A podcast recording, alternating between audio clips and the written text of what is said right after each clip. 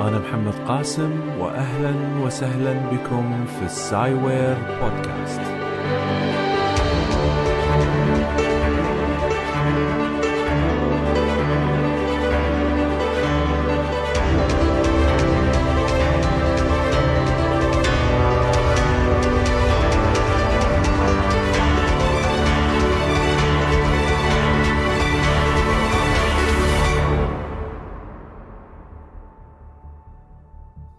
أهلا وسهلا بكم في ال Sciware Podcast. بداية أود أن أعتذر عن الإطالة في تقديم حلقة جديدة من ال Sciware Podcast. الظروف لم تسمح لي آه، بذلك. المشاغل في هذا الوقت أصبحت كثيرة ومتنوعة وإن كان الكثير منها يصب في العلم إلا أنها شغلتني. أود كذلك أن أشكر الجميع على متابعة آه، حلقات البودكاست السابقة وإن أصبحت قديمة. الغريب إني حينما أتحقق من أرقام إنزال الحلقات أكتشف أنكم لا تزالون تنزلون الحلقات بشغف. رغم مرور وقت طويل على آخر حلقة. وفي الحقيقة هذا أمر يسعدني لأنه يؤكد على ثلاثة أشياء وهي اولا ولائكم للبودكاست وحبكم وشغفكم بالعلم وثانيا وهذا بحسب ظني أن المعلومات التي أعددتها للبودكاست محبكة بأسلوب يجعل المستمع يعود لها كمرجع علمي آه، يمكن الاعتماد عليه. وإن لم يكن ليخلو من الأخطاء هذا بشكل طبيعي. وهذا أيضا هو شيء مفرح بالنسبة لي ولكم جزيل الشكر على الثقة اللي أوليتموني إياها. آه، ثالثا البودكاست لا يزال يستقطب الكثير من المستمعين الجدد. آه، فشكرا لهم أيضا. نعود الآن لموضوع الحلقة. سأتحدث في هذه الحلقة عن قياس الوقت أو حساب الوقت. لحساب الوقت أهمية كبيرة جدا في حياتنا. من خلاله نستطيع أن ننظم حركة الحياة بمجملها. في المواعيد الشخصية والالتزام بها يحتاج لمعرفة الوقت. الملاحة تعتمد على الوقت. معرفة مواقيت الفصول يعتمد على الوقت. والعبادات أيضا تعتمد على الوقت. حتى الحسابات الفيزيائية تعتمد بشكل أساسي عليه من السرعات والعجلة والجاذبية وغيرها بل إن حتى الجسم يعرف الجسم الإنساني أقصد جسم الإنسان يعرف بمرور الوقت. فأنت تصحو من النوم بتواقيت معينة وتعلم الفرق بين مرور الدقائق والساعات. بالرغم من أن الوقت مهم في حياتنا إلا أننا لا نعرف إلى يومنا هذا ما هو الزمن من الناحية الفيزيائية. وليس هناك تعريف واضح للوقت بحد ذاته. فنحن نقوم بقياس مرور الوقت ولكننا لا نعرف ما هي الثانية أو الدقيقة أو الساعة. وكذلك كيف واللي راح نتكلم عنه اليوم كيف يتم قياس الوقت داخليا في المخ أنت تقوم من النوم في تواقيت محددة وتعلم كم من الوقت مر عليك نسبيا. لكن كيف تعلم هذا الشيء؟ سأتحدث في هذه الحلقة عن هذا الموضوع لن أتطرق كثيرا لمفهوم الزمن ولكن سيكون التركيز على حساب الوقت.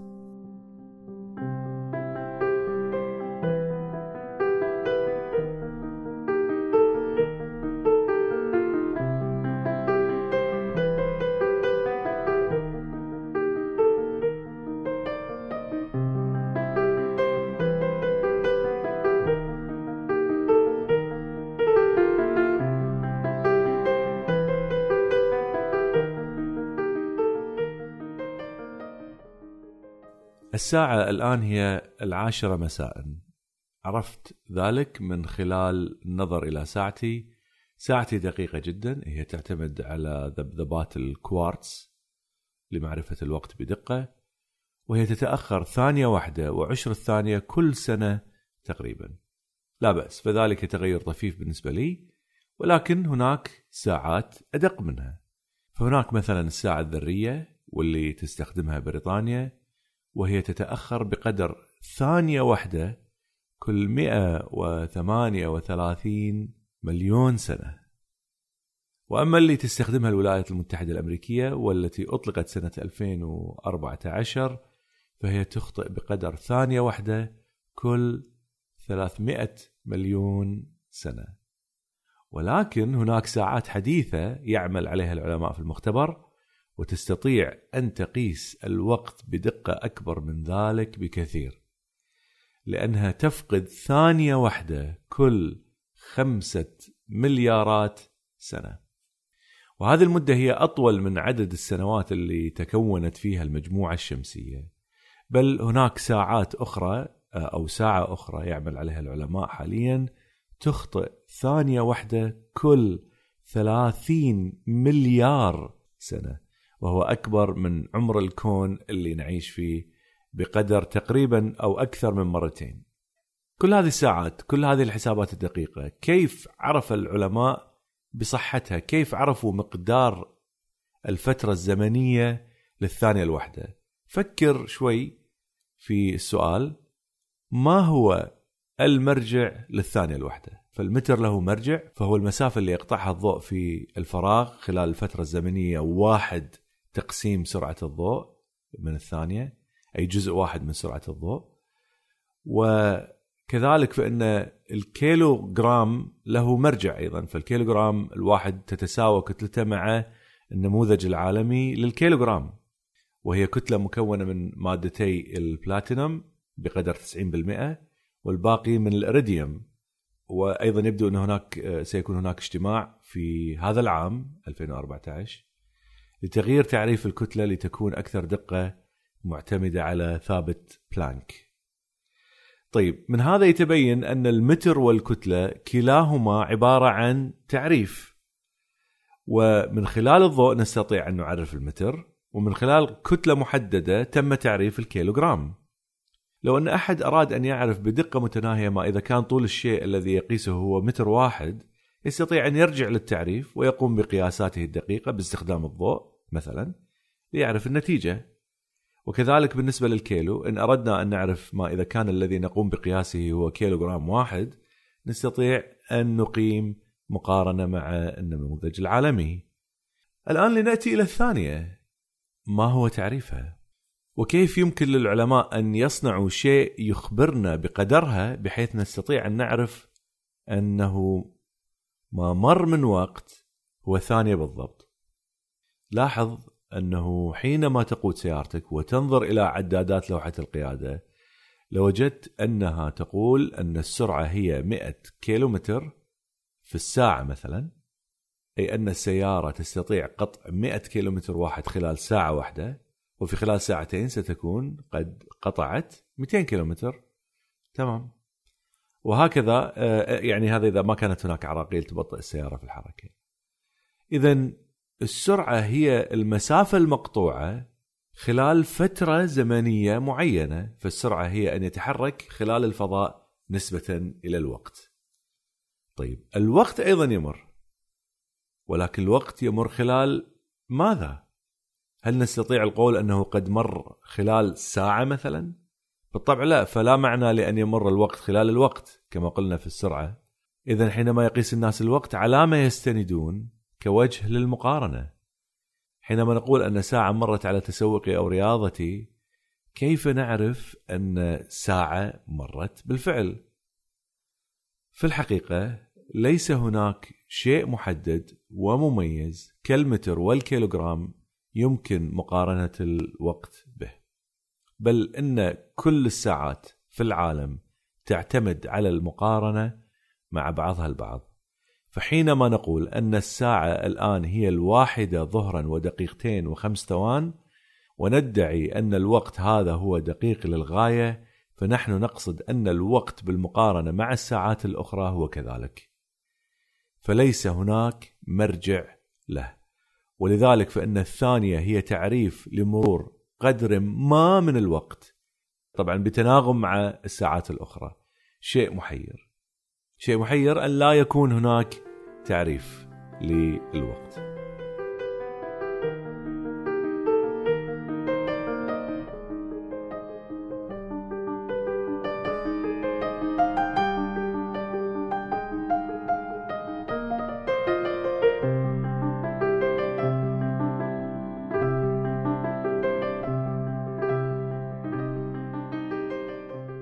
بعد أن علمنا أن الوقت هو شيء مقارن نتساءل كيف تتم صناعة شيء آه، يقيس الوقت نحن نعرف عن المزولة الشمسية فهي تعتمد على الظل آه، من موقع الشمس لما تدور الأرض حول نفسها ستبدو لنا الشمس ظاهريا وكأنها هي التي تتحرك لتشرق ثم تمر عبر السماء إلى أن تغرب. وحينما نقوم بوضع أداة قائمة على الأرض ونتابع حركة ظلها نستطيع معرفة الوقت ويمكن تقسيم المزولة إلى أقسام مختلفة للحصول على عدة ساعات خلال اليوم. لكن المزولة ليست دقيقة بما فيه الكفاية وهي أيضا تعتمد على موقعها وارتفاعها من الأرض وعلى حركة الشمس اللي تختلف من سنة إلى سنة. أدق مزولة على الأرض هي Sine Sole Sileo أتمنى أني أكون قرأت الاسم بشكل صحيح لأن هاي موجودة في آه، منطقة ميوتا ميوغيل في سويسرا و أو ميوغيل في سويسرا آه، وهي قادرة على حساب الوقت بدقة عشر ثواني كحد أدنى. بحسب زعمه هذا طبعا. أنا وضعت رابط لشكل هذه الساعة على آه، موقع cyberpod.wordpress.com تستطيع أن ترى شكلها. أوكي. أنت تلبس الساعة وهي تقيس الوقت. هي دقيقة جدا لأنها تعتمد على الكوارتز وقد ذكرت سابقا أنها تتأخر بقدر ثانية وعشرة ثانية في السنة الواحدة. كيف لهم يعني للعلماء أو المهندسين أن يحرزوا مثل هذه الدقة أو صناع الساعات؟ كيف تعمل ساعة الكوارتز؟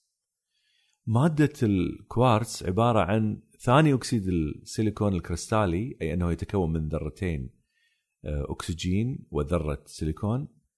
لهذا الكريستال خاصية تسمى بالكهرباء الانضغاطية أو بيزو الكتريك لما يتم الضغط على الكوارتز تتكون شحنة كهربائية صغيرة جدا على أطرافه. ولو كانت هذه الشحنة كافية آه، لتمكنا من إضاءة ضوء صغير باستخدامها. كذلك فإن العكس أيضا صحيح فلما يعرض الكوارتز لشحنة كهربائية فإنه ينضغط وحينما يتوقف ضخ الشحنة الكهربائية خلاله يرد يعود للتمدد مرة ثانية. قبل أن أشرح فكرة عمل ساعة الكوارتز لابد أن نفهم فكرة الشوكه الرنانه. قد تكون شفتها في مختبر الفيزياء في الثانوية العامة وهي عبارة عن قطع معدنية على شكل حرف يو. وأسفل الحرف هناك مقبض للمسك بهذه الشوكة. لما نطرق هذه الشوكة تتذبذب بتردد معين وهو تردد ثابت بحسب خصائص الشوكة نفسها.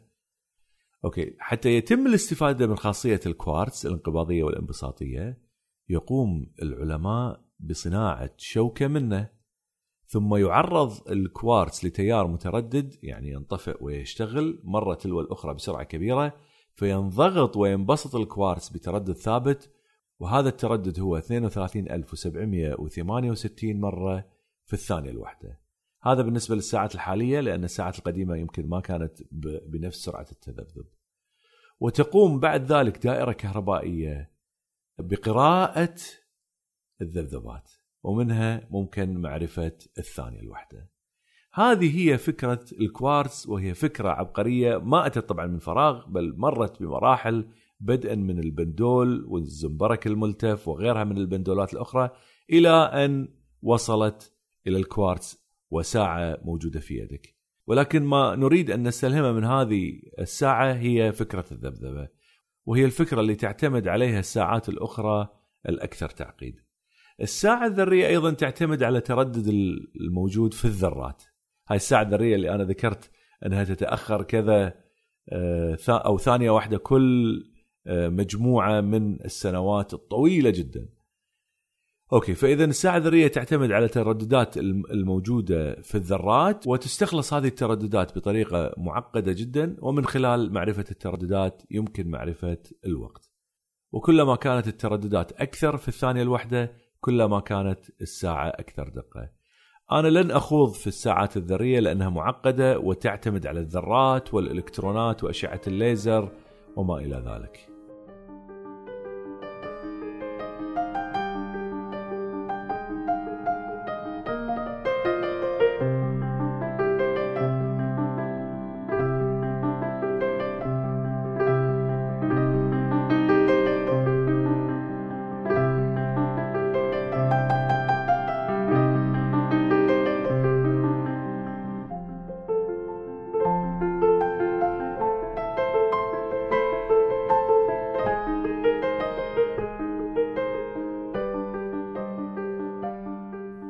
كان بالنسبة لي كيفية حساب الوقت وعلمنا أن الوقت ليس له تعريف واضح. نأتي الآن لمشكلة أخرى في الوقت أو الزمن لأن الزمن نسبي ليس هناك ثبات للزمن لكل المراقبين. فالثانية بالنسبة لي تختلف عن الثانية بالنسبة للشخص اللي يقود السيارة وكذلك بالنسبة للشخص اللي يقود الطائرة أو راكب بالطائرة أو اللي موجود على المركبة الفضائية ف وإحنا يمكن ذكرنا هذا الموضوع في السابق. لو أن حسن وأيمن كل منهما لبس ساعة دقيقة جدا وقام بتغيير الساعتين ليتطابق الوقت بينهم وانطلق حسن في مركبه فضائية بسرعة ورجع إلى أيمن سنجد أن الساعة على يد حسن متأخرة عن ساعة أيمن وربما يصل التأخر إلى عدة سنوات وقد يكون وأن ساعة واحدة من الزمان فاتت على حسن. بينما كبر أيمن عدة سنوات. هذا إن لم يشخ أيمن ويصبح أب وجد وربما توفي من زمن بعيد وعنده أطفال وغيرهم. وقد تحدثت عن ذلك في حلقة سابقة في حلقة النسبية الخاصة تستطيع الرجوع لها لفهم الفكرة من وراء هذه الفروقات. وكذلك فإن الزمن يختلف على الأرض منه على المريخ أو بجانب الشمس وهو أيضا يختلف لما يكون الجسم بالقرب من ثقب أسود. حتى بالنسبة لرواد الفضاء فالوقت يختلف بالنسبة لهم اللي موجودين مثلا في محطة ال International Space Station يختلف بالنسبة لهم بحسب قربهم أو بعدهم من الأرض. الجاذبية أيضا تؤثر على مرور الوقت فمن يكون على الأرض وطبعا أنا ذكرت المريخ والشمس وغيرها من الأمور اللي بسبب الجاذبية فمن يكون على الأرض يمر الوقت عليه بتباطؤ بينما في السماء حيث الجاذبية أقل فإن الوقت يمر بسرعة أكبر. إذا لم تشاهد فيلم انترستيلر آه، لكريستوفر نولان الحديث هذا اللي صدر آه، قبل أسبوع أنصحك أن تقدم البودكاست قليلا لأني سأفصح عن أحدى أهم الأحداث فيه. آه، حتى لا يخترب عليك الفيلم تستطيع أن تنتقل الآن. ما أدري كم من الزمن راح يكون وربما 30 ثانية أو شيء من هذا أو دقيقة. احدى أهم النقاط اللي ركز عليها فيلم انترستيلر هو اختلاف الوقت بالنسبة للناظرين المختلفين. وقد كرروا هذه المعلومة العلمية عدة مرات شفاها. فمثلا ذكروا أنه حينما يكون المراقب بالقرب من جاذبية عالية وآخر في جاذبية منخفضة فإن الجسم اللي يكون عند الجاذبية العالية يمر عليه الوقت ببطء شديد بالمقارنة مع الذي يتأثر بالجاذبية المنخفضة. حينما ظهر المشهد الذي يبين هذه الفكرة استغرب الحاضرون كما لاحظت أثناء تواجدي في السينما. أوكي أشرح الفكرة بشكل مبسط. ما حدث هو أن العلماء قرروا الذهاب إلى كوكب قريب من ثقب أسود على أن يبقى شخص واحد في المركبة الأم بعيد عنهم. أي في جاذبية منخفضة. فقال لهم العالم الذي قرر البقاء أنهم سيذهبون إلى الكوكب لدقائق، لكنه سينتظرهم في المركبة لمدة سنوات. فقرر أن يقضي هذه السنوات في دراسة الثقب. أوكي. بعد أن نزلوا إلى الكوكب واجه العلماء ظرف طارئ فأرغمهم على البقاء مدة أطول في الكوكب.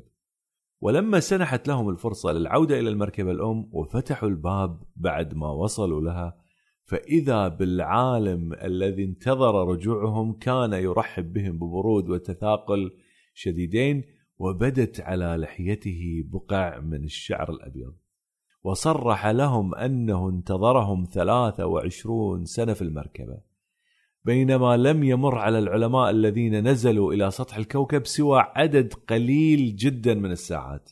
مشهد مذهل أثارني بشدة رغم معرفتي العلمية بهذا الموضوع.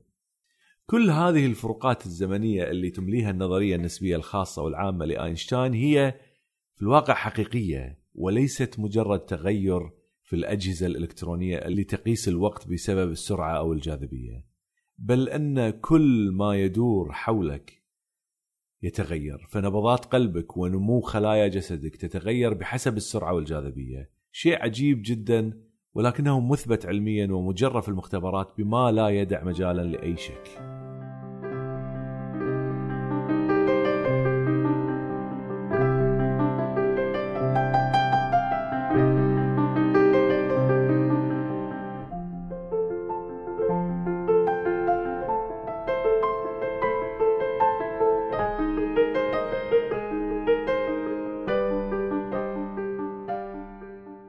لم يبقى إلا القليل آه، من الناس الذين لا يمتلكون أجهزة أجهزة الملاحة.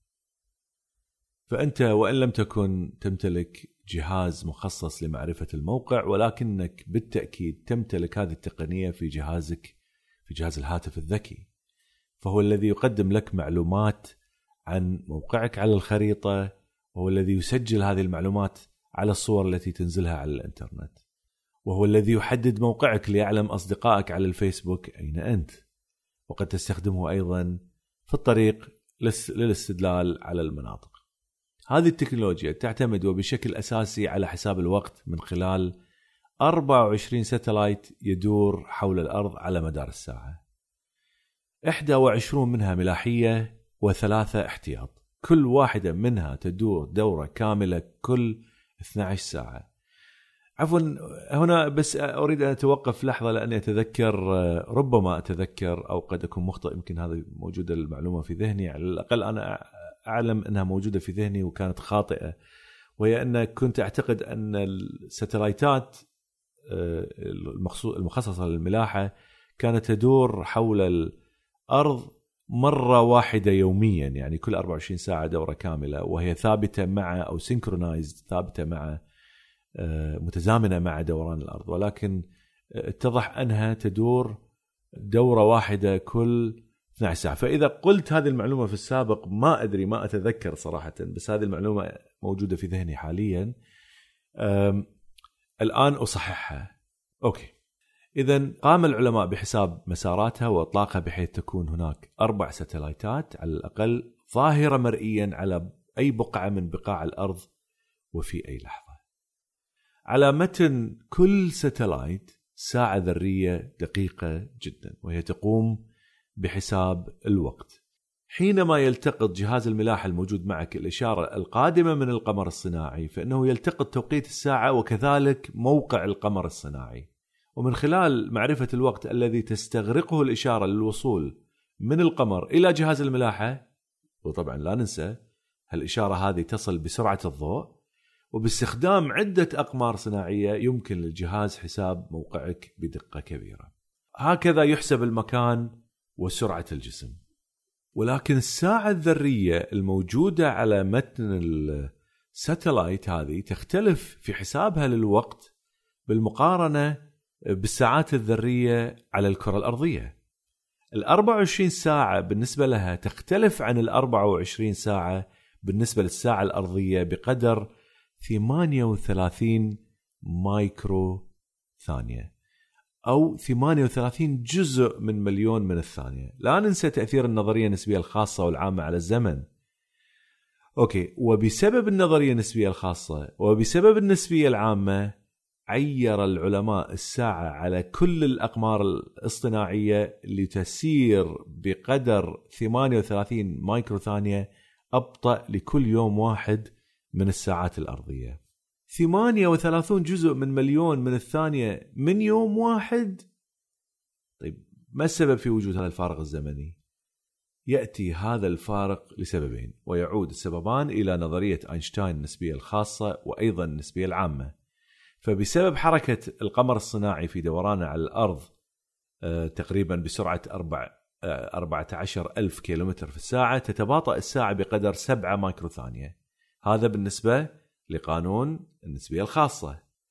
أما النسبية العامة وبسبب وجود الجاذبية فإن الوقت يتسارع بقدر 45 مايكرو ثانية أي أن الحالة الأولى تتسبب في تأخر الوقت والثانية في تقدمه. وحينما نحسب الفرق نجد أن المحصلة النهائية هي 38 مايكرو ثانية طيب ما الفرق؟ ف 38 جزء من مليون من ثانية لن يؤثر كثيرا. صحيح؟ إن كنت تظن أن هذا الفارق البسيط لا يؤثر فاعلم أنه لولا استخدام نظريتي أينشتاين لكانت الأقمار الصناعية بتأخرها بقدر 38 مايكرو ثانية تزداد أخطائها بقدر 10 كيلومترات يوميا فلو بدأت اليوم بأخذ موقعك باستخدام جهاز الملاحة ثم أتيت بعد أسبوع في نفس المكان وأخذت قراءة أخرى فسيخبرك الجهاز أنك تبعد عن موقعك بقدر 70 كيلومتر. لن يمكن الاستفادة من هذه المعلومة وكل هذا بسبب الفارق الذي لا يكاد يذكر. إذا لولا وجود نظريات أينشتاين والتي تبين الاختلاف اختلاف الوقت بحسب الحركة والجاذبية لن نتمكن من حساب المسافات بالشكل الصحيح. قبل قليل ذكرت أن هناك ساعة تخطئ بقدر ثانية واحدة كل خمسة مليارات عام ولأن الساعة بهذا المستوى من الدقة سيكون هناك تأثير مباشر للنسبية العامة عليها. فلو أننا وضعنا هذه الساعة على الأرض وأخرى شبيهة بها على الحائط بارتفاع امتداد اليد فوق الرأس فإن الوقت سيمر بسرعة أكبر في الأعلى بل حتى الاختلافات في قشرة الأرض من ارتفاعات وانخفاضات ستغير مرور الوقت على كل واحدة من الساعتين وفي هذه الحالة لن يكون هناك أي إمكانية لجعل الساعتين متزامنتين. تخيل لو أن الاختلافات في الوقت كانت واضحة بالنسبة لنا وكنت أنا أعمل في الطابق الأرضي وأنت تعمل في نفس المبنى في علو عشر طوابق مثلا لن نستطيع أن نتفق على موعد بعد نصف ساعة. فإن أتيت إليك بعد 30 دقيقة بحسب توقيتي الشخصي فستقول لي لماذا أنت هنا؟ لقد تأخرت خمس ساعات. بالطبع فإنه لا يمكن استشعار الفارق حسيا أو حتى باستخدام الساعات الاعتيادية ولا حتى الساعة الذرية الموجودة حاليا بالنسبة لهذا الارتفاع. الفارق لا يستشعر إلا في الساعات المتناهية الدقة. هذا كان بالنسبة لحساب الوقت من خلال الأجهزة وبالنسبة للنظرية النسبية الخاصة والعامة. الآن نأتي لموضوع آخر وهو الإدراك إدراك الإنسان للوقت في الذهن.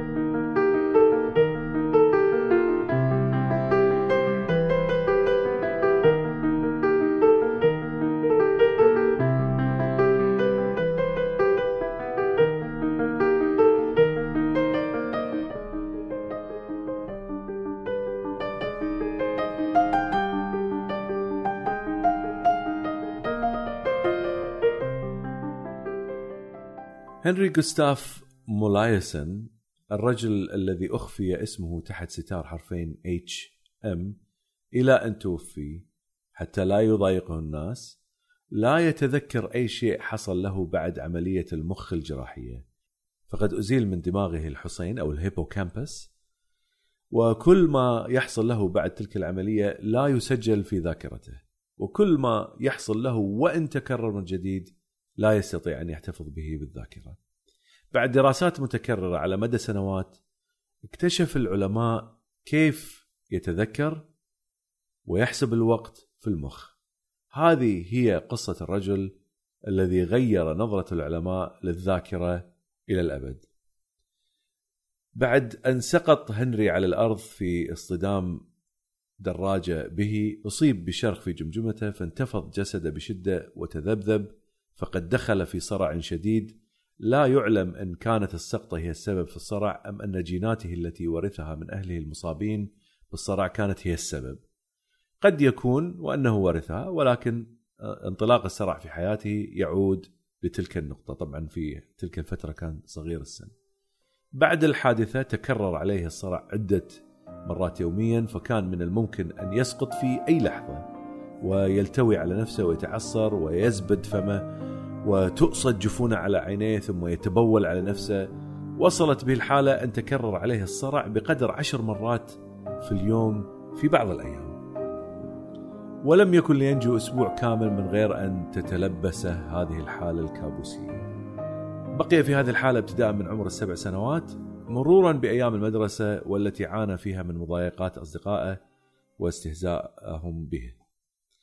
وازدادت نوبات الصرع لما وصل إلى سن السادسة عشر حتى أن وصل إلى سن السابعة والعشرين قرر أن يقوم بعملية جراحية تزيل منه المشكلة إلى الأبد.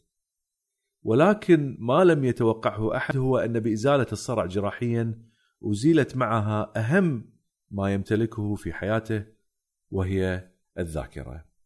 دخل آه، هنري إلى مستشفى هارتفورد وتحت إشراف الطبيب ويليام سكولفيلد عرف عن الدكتور أنه يقيم عمليات جراحية تجريبية فاقترح عليه أن يزيل الحصين من دماغه حتى تتوقف معاناته. الطبيب ويليام كان جراح مختص في المخ وقد أقام عدة تجارب على البشر لإزالة أجزاء من أدمغتهم ومن خلال التجارب المتعددة وصل إلى الاعتقاد كما كان يعتقد سابقا أن الحصين هو المسؤول عن تلك النوبات. فاقتنع هنري بإجراء العملية. لم يكن يعرف الدكتور ويليام النتائج اللي تترتب على إزالة هذا الجزء من المخ فلم يكن أحد يعلم كيف يعمل تماما. كان الاعتقاد السائد أن الحصين هو المسؤول عن العاطفة وإزالته لن تؤثر إلا على عواطف هنري. وقد أجريت عمليتين لامرأتين في السابق وتبين أن الصرع ينخفض عند إزالة الحصين منهما. المشكلة أن الأطباء الذين أزالوا هذه الأجزاء من الامرأتين لم يتابعوا الحالتين بعد ذلك ليعلموا ما حصل لهما. أدخل هنري إلى غرفة العمليات وأزيلت ثلاثة إنشات من الحصين.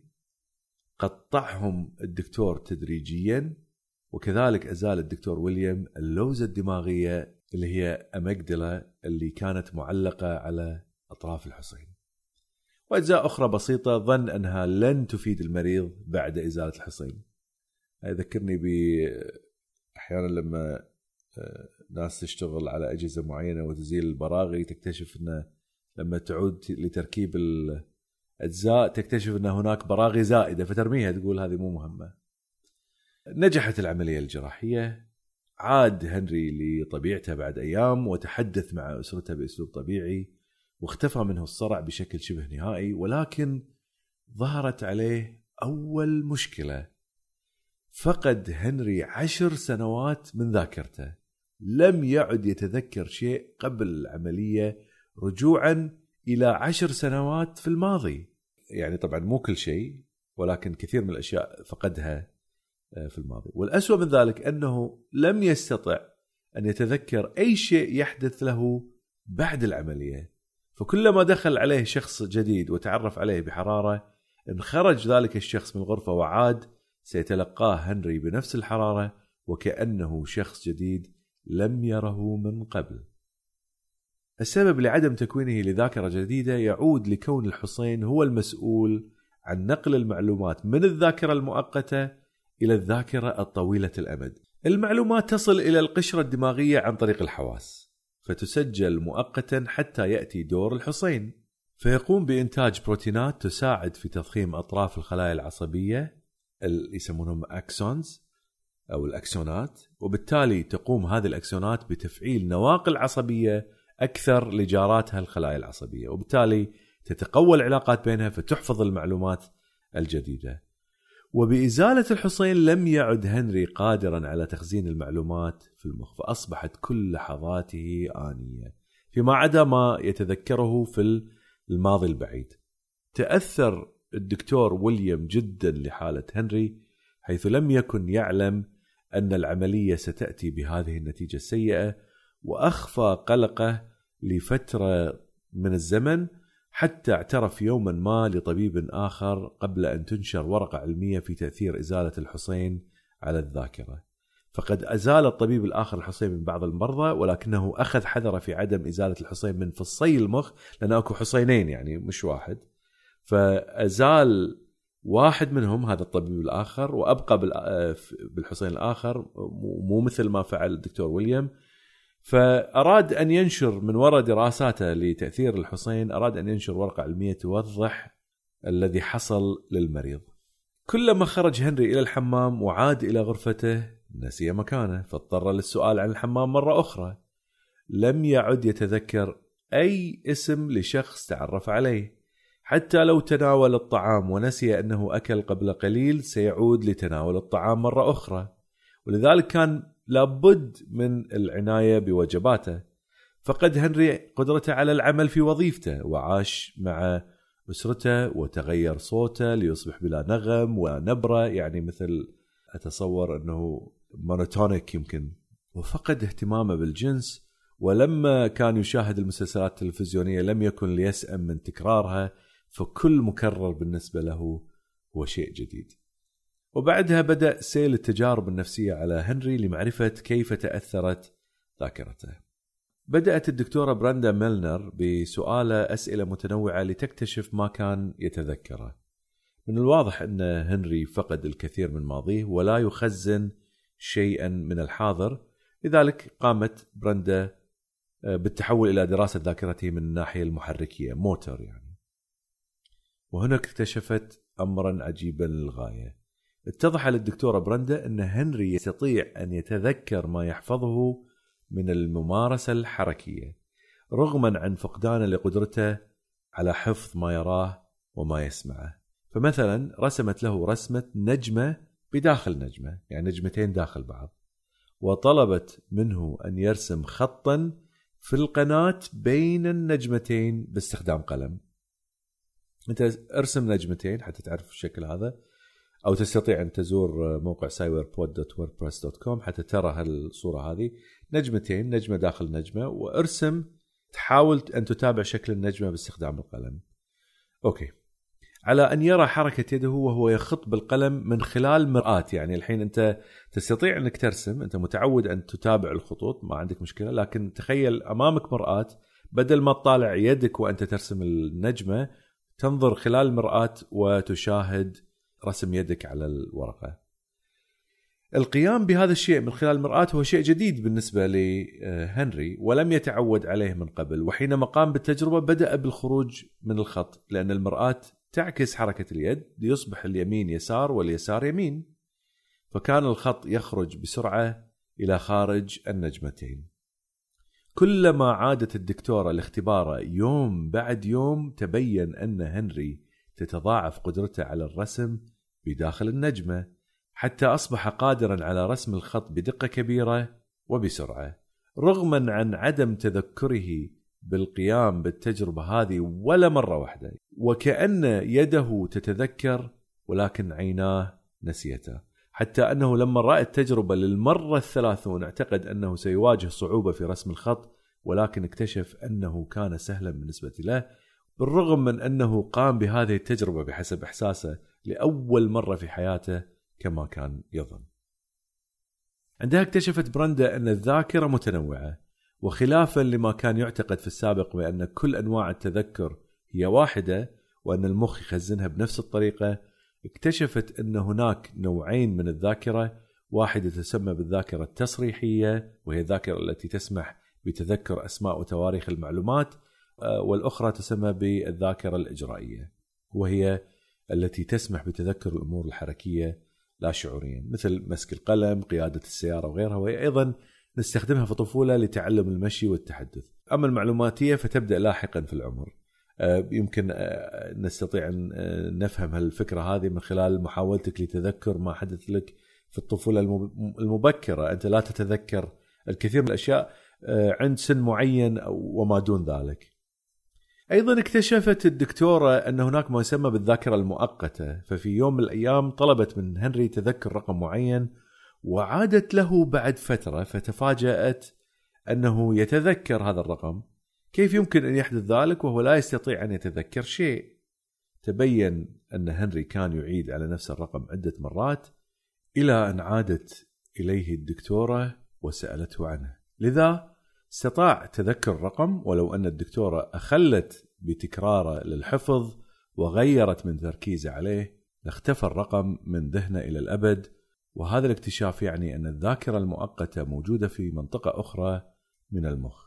بعد ذلك أتى علماء آخرون لإقامة التجارب عليه وبعد انتقاله هو وأسرته إلى بيت جديد طلب منه العلماء أن يرسم خريطة للبيت وبعد أن تعود على التحرك فيه ذهابا وإيابا ومرارا وتكرارا وبسبب الذاكرة الإجرائية استطاع أن يرسم خريطة للبيت التي طبعت تفاصيلها بداخل ذهنه بطريقة غير مباشرة. حتى الوقت كان مختلفا لهنري حيث أنه كان يعرف كم من الوقت مر إن مرت عليه مدة عشرين ثانية؟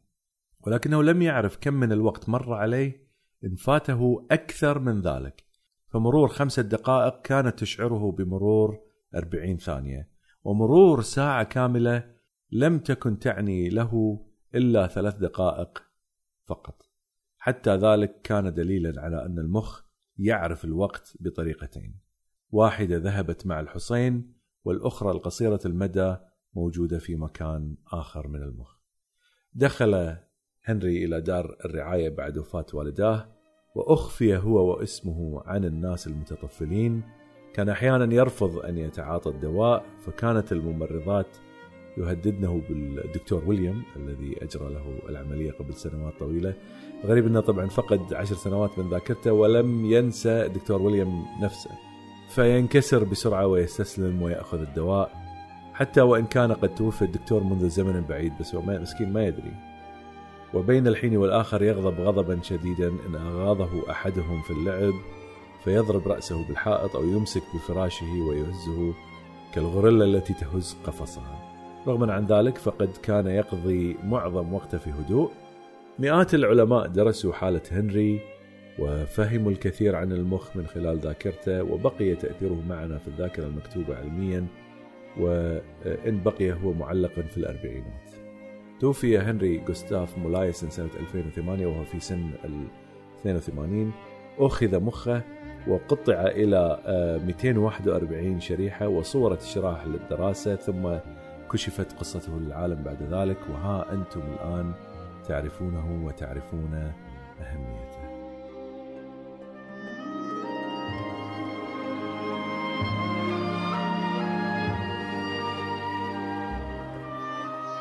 هاي طبعا القصة أنا كنت كاتبها أو ناق... طبعا هي موجودة القصة باللغة الإنجليزية ونقلت آه، تفاصيلها إلى موقع جديد اسمه سايوير دوت نت فتستطيع تزور هذا الموقع؟ في بعض المواضيع العلمية آه، اللي هو www.sciware.net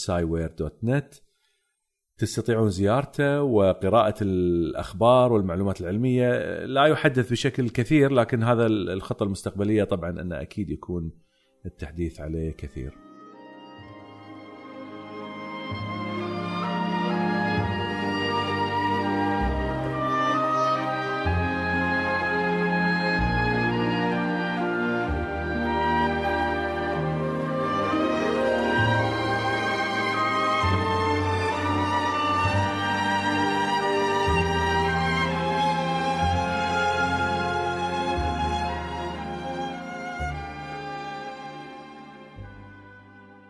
هنري مولايسن فقد قدرته على تحديد الوقت ومن خلال قصته اكتشفنا أن جزء محدد من مخه كان مسؤول عن الحسابات الزمنية.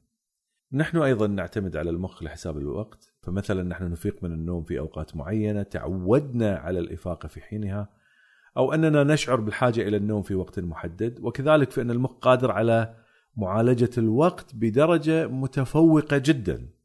ربما تتصور أن هذه مبالغة فقد تقول أن لديك المقدرة على معرفة كم من الوقت مر إلى درجة معينة من الكفاءة فمثلا قد تمر عليك أربع دقائق ولكن تشعر بمرور ثلاث أو خمس دقائق. وأحيانا تكون في حالة من الملل فتشعر وكأنما الوقت يمر ببطء شديد أو العكس بالعكس. فكيف يقال أن لدينا مؤقت بدرجة كبيرة من الدقة في المخ؟ ارجع قليلا في ذاكرتك ربما استمعت إلى موسيقى ولاحظت أن هناك عدم تزامن بين الإيقاع والعزف مثلا بدرجة بسيطة.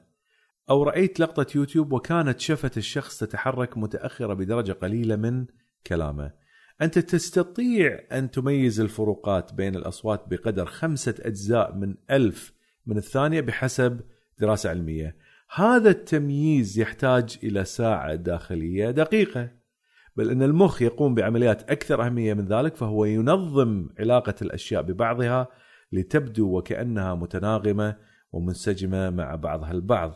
طبعا أنا ذكرت المثال اللي هو قبل قليل إنك تلاحظ إن شفه شخص تتحرك من غير انسجام مع كلماته. لو أن هذا الانسجام كان صغير جدا بقدر أجزاء من الثانية فإن المخ يقوم بمنتجة الصوت والصورة لكي يشعرك وكأنهما يتماشيان مع بعض حتى لا تشعر بالانزعاج أثناء الاستماع. طبعا هذا إذا كان الفارق في, في الانسجام كبير يتوقف المخ عن محاولة دمج المعلومات مع بعضها وستلاحظ عدم التزامن. ولو لم يكن هناك تلك المنتجة لأصبحت لدينا الكثير من المشاكل الإدراكية. تخيل لو أنك تركل كرة بقوة أثناء شقلبتك إلى الخلف لتدخلها في الهدف بدبل كيك. آه الكرة الآن متجهة إلى وجهك. الآن أنت تنظر للكرة بعينيك وتشعر بها بقدمك لكن الإشارة اللي تصل من قدمك تتأخر عن الإشارة النظر فعينيك هما أقرب للمخ والضوء يصل إلى العين بسرعة أكبر والقدم في نهاية الجسم فتصل الإشارة منه بسرعة أقل. إذا إشارة العين تصل أسرع من إشارة الرجل فلو تضاربت الإشارتان في المخ فستحدث لخبطة حسية. أي الخبرين صحيحين؟ هل الإشارة اللي تأتي من العين هي صحيحة أم من الرجل؟ فبهذه الطريقة كيف تتفاعل مع الكرة؟ هي متجهة إلى الوجه الآن. زين أو ماذا يحدث لو أن شخصا ما تحدث معك وهو بعيد عنك بمسافة قصيرة؟ أنت ترى حركة شفتاه ولكن الصوت يتأخر عن الصورة. ولو أن المخ لم يضبط الصورة والصوت ستشعر وكأنك تشاهد فيلم صيني مدبلج. هناك مقولة شهيرة تدعي أن السبب الذي يجعل للإنسان أذنين وفم واحد هو لكي يستمع أكثر مما يتكلم. الحقيقة أن هذا مجرد تخمين لكن بوجود الأذنين من الناحية العلمية طبعا الآن يمكن للمخ تمييز اتجاه ومكان الصوت من خلال الفروقات الزمنية لوصوله إلى أذن بعد أخرى. لاحظ نفسك لما تستمع لصوت مفاجئ ستدير وجهك بسرعة إلى جهته. ما يحدث هو أن الصوت وصل إلى إحدى الأذنين قبل الأخرى وبقدرة المخ على معرفة الفارق الزمني الفاصل بين الاثنين استطاع تحديد جهة صدور الصوت منها. قصة هنري جوستاف بينت أن المخ يقوم بحسابات الوقت لكن السؤال هو كيف يقوم المخ بذلك؟ وأين هذه المناطق المختصة لهذه المهمة؟ علمنا أن الحصين هي مسؤولة عن تخزين المعلومات الجديدة لتصبح في الذاكرة الدائمة. وهي المنطقة أيضا التي تتابع مرور المدة الزمنية الطويلة. طيب ماذا عن المدد القصيرة؟ كيف يدركها المخ؟ في الحقيقة أن الإجابة على هذا السؤال ليست سهلة فمن خلال تصفح المواقع والأوراق العلمية نكتشف أن بعض العلماء لهم تجارب تبين مواقع محددة في المخ مخصصة لعمليات وقتية معينة وآخرين استدلوا من تجاربهم أن معرفة الوقت ليس لها تحديد واضح في المخ. فهي منتشرة في جميع أنحائها. وإن كانت بعض المناطق تتخصص في إدراك آه، فترات زمنية بتحديد معين آه، ولكن أظن كما بدا لي أن العلماء يتجهون إلى القول أن الإدراك أو إدراك الوقت هو عملية غير محلية بشكل عام. طبعا في خصوص لكن بشكل عام غير محلية.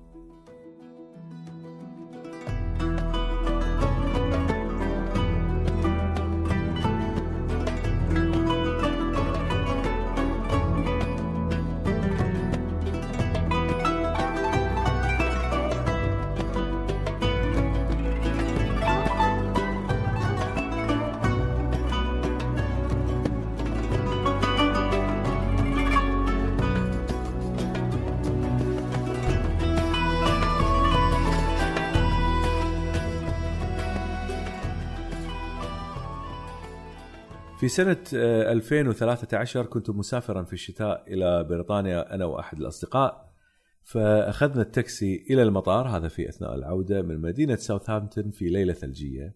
الشوارع كانت زلقة فسارت السيارة بحذر وبطء شديدين. بعد أن وصلنا إلى المطار اكتشفنا أن الرحلة ألغيت وقبل أن يغادر التاكسي طلبت منه أن إعادتنا إلى ساوثهامبتون. مرة أخرى سرنا بالسيارة ببطء شديد للرجوع فاقتربنا من شاحنة على الخط السريع وكانت المسافة بيننا وبينها حوالي 100 متر. وإذا بسيارة مسرعة بالجانب الأيمن تتخطى سيارة التاكسي التي كنا بداخلها واقتربت من الجانب الأيمن من الشاحنة الكبيرة فانزلقت على الشارع واستدارت بسرعة إلى اليسار واصطدمت بالجنب الأيمن من الشاحنة ثم استدارت أكثر واتجهت ناحيتنا. أتذكر المشهد والسيارة آه، تتحرك ناحيتنا جيدا. الصورة اللي أتذكرها في ذهني كانت لسيارة تتحرك ببطء وهي تتجه ناحيتنا وفي تلك الأثناء كان السائق التاكسي يتحرك إلى اليمين في محاولة لتفاديها وتفادي الشاحنة. انزلقت السيارة الصغيرة إلى الجانب الأيسر من التاكسي وأنا أنظر لها من الشباك الأمامي أولا ثم الزجاج الأيسر الجانبي بعد ذلك إلى أن تزحلقت السيارة وأصبحت خلفنا.